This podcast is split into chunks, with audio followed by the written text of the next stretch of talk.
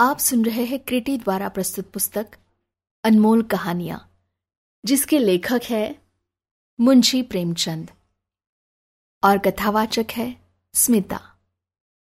कहानी का नाम अंधेर। नागपंचमी आई। साठे के जिंदा दिल नौजवानों ने रंग बिरंगी जंगिए बनवाए। अखाड़े में ढोल की मर्दाना सदाएं गूंजने लगी। आसपास के पहलवान इकट्ठे हुए और अखाड़े में तंबोलिया ने अपनी दुकानें सजाई, क्योंकि आज कुश्ती और दोस्ताना मुकाबले का दिन है। औरतों ने गोबर से अपने आंगन लिपे और गाती बजाती कटोरों में दूध चावल लिए नाग पूजने चली। साठे और पाठे दो लगे हुए मौजे थे, दोनों गंगा के किनारे। खेती में ज्यादा मशक्कत नहीं करनी पड़ती थी, इसीलिए आपस में फौजदारियां खूब होती थी। आदिकाल से उनके बीच होड़ चली आती थी। साठे वालों को यह घमंड था कि उन्होंने पाठे वालों को कभी सिर न उठाने दिया। उसी तरह पाठे वाले अपने प्रतिद्वंदियों को नीचा दिखलाना ही जिंदगी का सबसे बड़ा काम समझते थे। उनका इतिहास विजयों की कहानियों से भरा हुआ था। पाठ के चरवाहे यह गीत गाते हुए चलते थे। साठे वाले कायर, सगरे पाठे वाले है सरदार। और साठे के धोबी गाते, साठे वाले साठ हाथ के, जिनके हाथ सदा तरवार।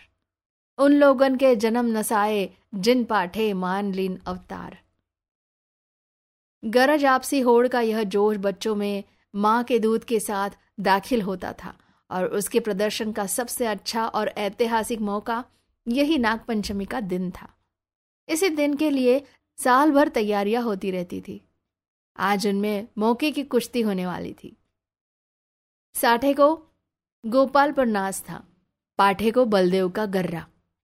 दोनों सुरमा अपने अपने फरीक की दुआएं और आरजुएं लिए हुए आखाड़े में उतरे। तमाशाइयों पर चुंबक का सा असर हुआ। मौजे के चौकीदारों ने लठ और डंडों का यह जमघट देखा और मर्दों की अंगारी की तरह लाल आंखें तो पिछले अनुभव के आधार पर बेपता हो गए। इधर अखाड़े में दांवपेच होते रहे। बलदेव उलझता था, गोपाल पैंतरे बदलता था। उसे अपनी ताकत का जोम था, इसे अपने कर्तव्य का भरोसा। कुछ देर तक अखाड़े से ताल ठोकने की आवाजें आती रही। तब यकायक बहुत से आदमी खुशी के नारे मार मार उछलने लगे। कपड़े और बर्तन और पैसे और बताशे लुटाए जाने लगे। किसी ने अपना पुराना सफा फेंका, किसी ने अपनी बोसीदा टोपी हवा में उड़ा दी। साठे के मन चले जवान आखाड़े में पिल पड़े और गोपाल को गोद में उठा लाए। बलदेव और उसके साथियों ने गोपाल को लोह की आंखों से देखा और दांत पीसकर रह गए।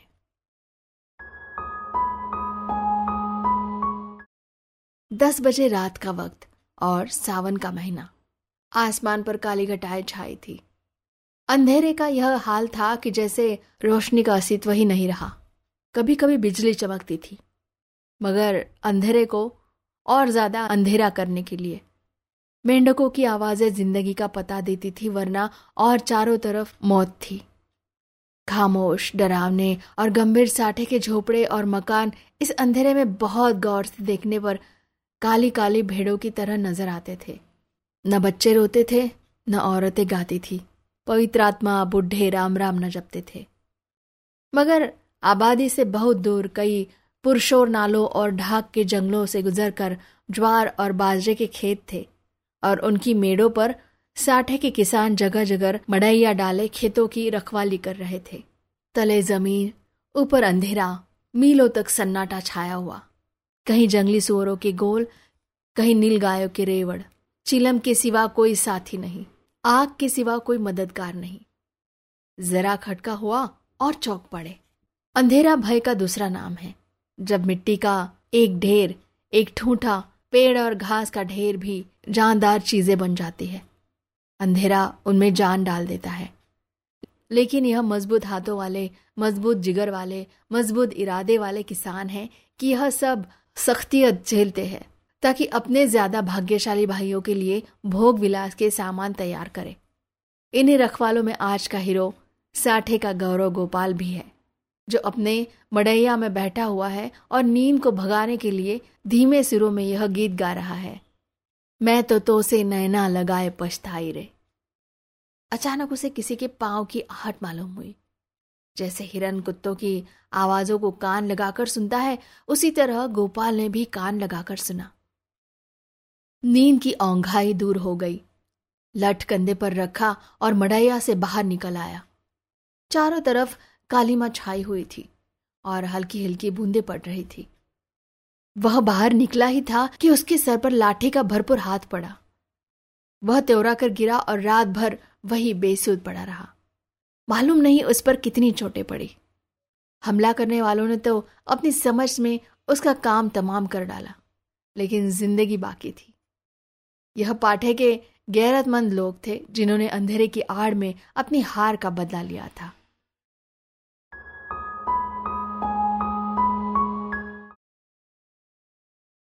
गोपाल जाति का अहीर था।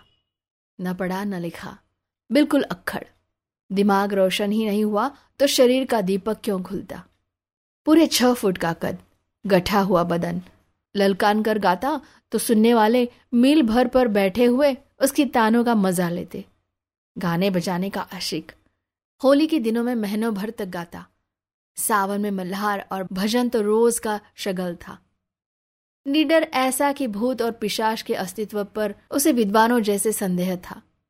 लेकिन जिस तरह शेर और चीते भी लाल लपटों से डरते हैं, उसी तरह लाल पगड़े से उसकी रूह असाधारण बात थी।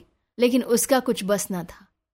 सिपाही की वह डरावनी तस्वीर जो बचपन में उसके दिल पर खींची गई थी, पत्थर की लकीर बन गई थी। शरारतें गई, बचपन गया, मिठाई की भूख गई, लेकिन सिपाही की तस्वीर अभी तक कायम थी। आज उसके दरवाजे पर लाल पगड़ी वालों की एक फौज जमा थी। लेकिन गोपाल जख्मों से चूर, दर्द से बेचैन होने पर भी अपने मकान के अंधेरे कोने में छिपा हुआ बैठा था। नंबरदार और मुखिया, पटवारी और चौकीदार रोब खाए हुए ढंग से खड़े दरोगा की खुशामद कर, कहीं अहीर की फरियाद सुनाई देती थी, कहीं मोदी रोना धोना, कहीं तेली की चीख पुकार, कहीं कमाई की आंखों से लहू जारी। कलवार खड़ा अपनी किस्मत। दरोगा जी निहायत कारगुजार अफसर थे। गालियों में बात करते थे।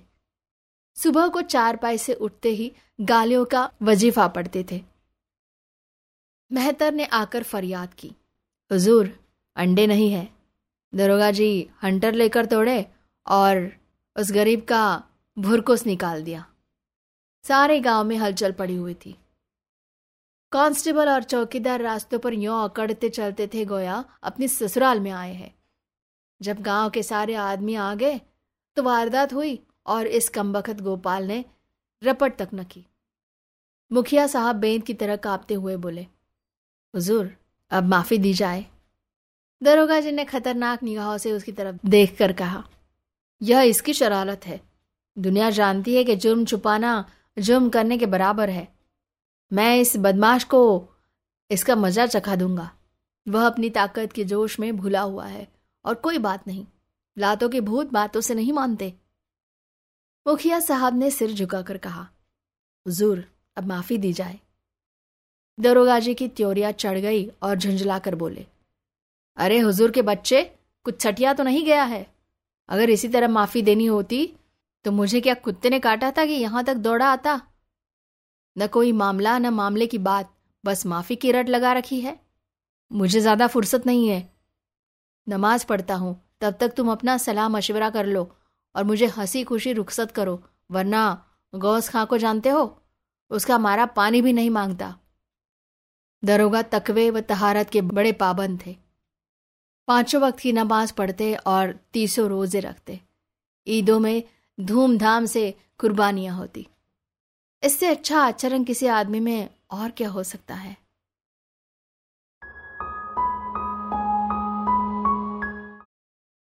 मुखिया साहब दबे पांव गुपचुप ढंग से गौरा के पास गए और बोले, यह दरोगा बड़ा काफिर है।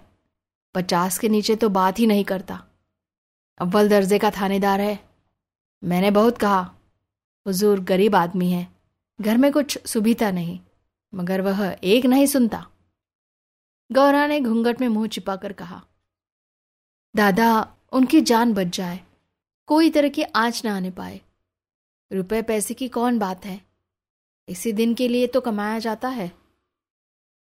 गोपाल खाट पर पड़ा सब बातें सुन रहा था। अब उससे न रहा गया। लकड़ी गांठ ही पर टूटती है। जो गुनाह किया नहीं गया वह दबता है, मगर कुचला नहीं जा सकता। वह जोश से उठ बैठा और बोला, 50 रुपए की कौन कहे, मैं 50 कौड़ियां भी ना दूंगा। कोई गदर है, मैंने कसूर क्या किया है। मुखिया का चेहरा फक हो गया। बड़प्पन के स्वर में बोले, धीरे बोलो, कहीं सुन ले तो गजब हो जाए। लेकिन गोपाल बिफरा हुआ था। अकड़ कर बोला, मैं 1 कौड़े भी ना दूंगा, देखे कौन मेरे फांसी लगा देता है। गौरा ने बहलाने के स्वर में कहा, अच्छा, जब मैं तुमसे रुपए मांगू तो मत देना। यह कहकर गौरा ने, जो इस वक्त लौंडी के बजाय रानी बनी हुई थी, छप्पर के एक कोने में से रुपयों की एक पोटली निकाली और मुखिया के हाथ में रख दी। गोपाल दांत पीस कर उठा, लेकिन मुखिया साहब फौरन से पहले सरक गए। दरोगा जी ने गोपाल की बातें सुन ली थी और दुआ कर रहे थे कि ऐ खुदा, इस मरदूद के दिल को पलट। इतने में मुखिया ने बाहर आकर 25 रुपए की पोटली दिखाई। 25 रास्ते में ही गायब हो गए थे। दरोगा जी ने खुदा का शुक्र किया। दुआ सुनी गई। रुपया जेब में रखा और रसद पहुंचाने वालों की भीड़ को रोते और बिलबिलाते छोड़कर हवा हो गए। मोदी का गला घोंट गया। कसाई के गले पर छुरी फिर गई। तेली पीस गया। मुखिया साहब ने गोपाल के गर्दन पर एहसान रखा, गोया रसद के दाम गिरह से दिए। गांव में सुरखरू हो गया, प्रतिष्ठा बढ़ गई। इधर गोपाल ने गौरा की खूब खबर ली। गांव में रात भर यही चर्चा रही। गोपाल बहुत बचा और इसका सेहरा मुखिया के सिर था। बड़ी विपत्ति आई थी, वह टल गई। पितरों ने, दीवान हरदौल ने, नीम तले वाली देवी ने, तालाब के किनारे वाली सती ने गोपाल की रक्षा की। यह उन्हीं का प्रताप था। देवी की पूजा होनी जरूरी थी। सत्यनारायण की कथा भी लाजिमी हो गई।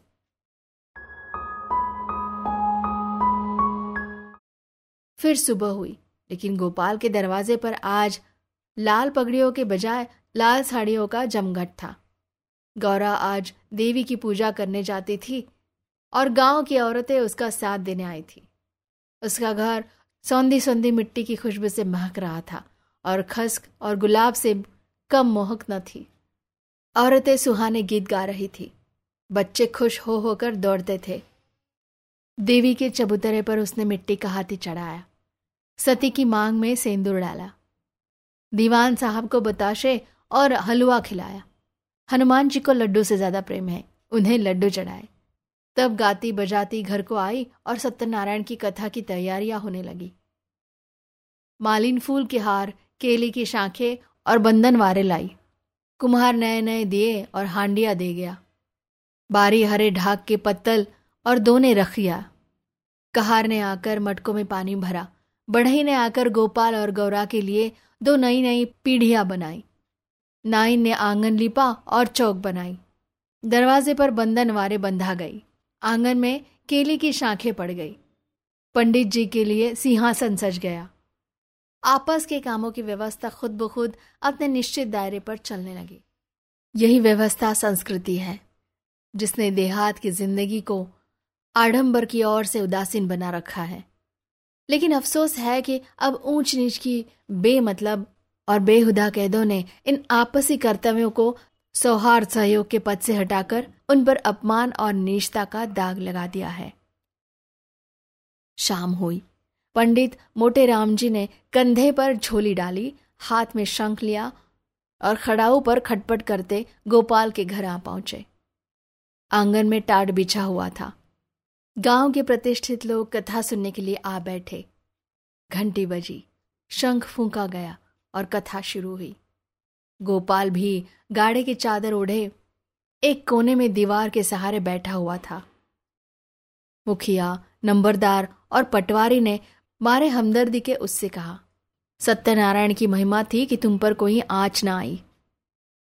गोपाल ने अंगड़ाई लेकर कहा, सत्यनारायण की महिमा नहीं, यह अंधेर है।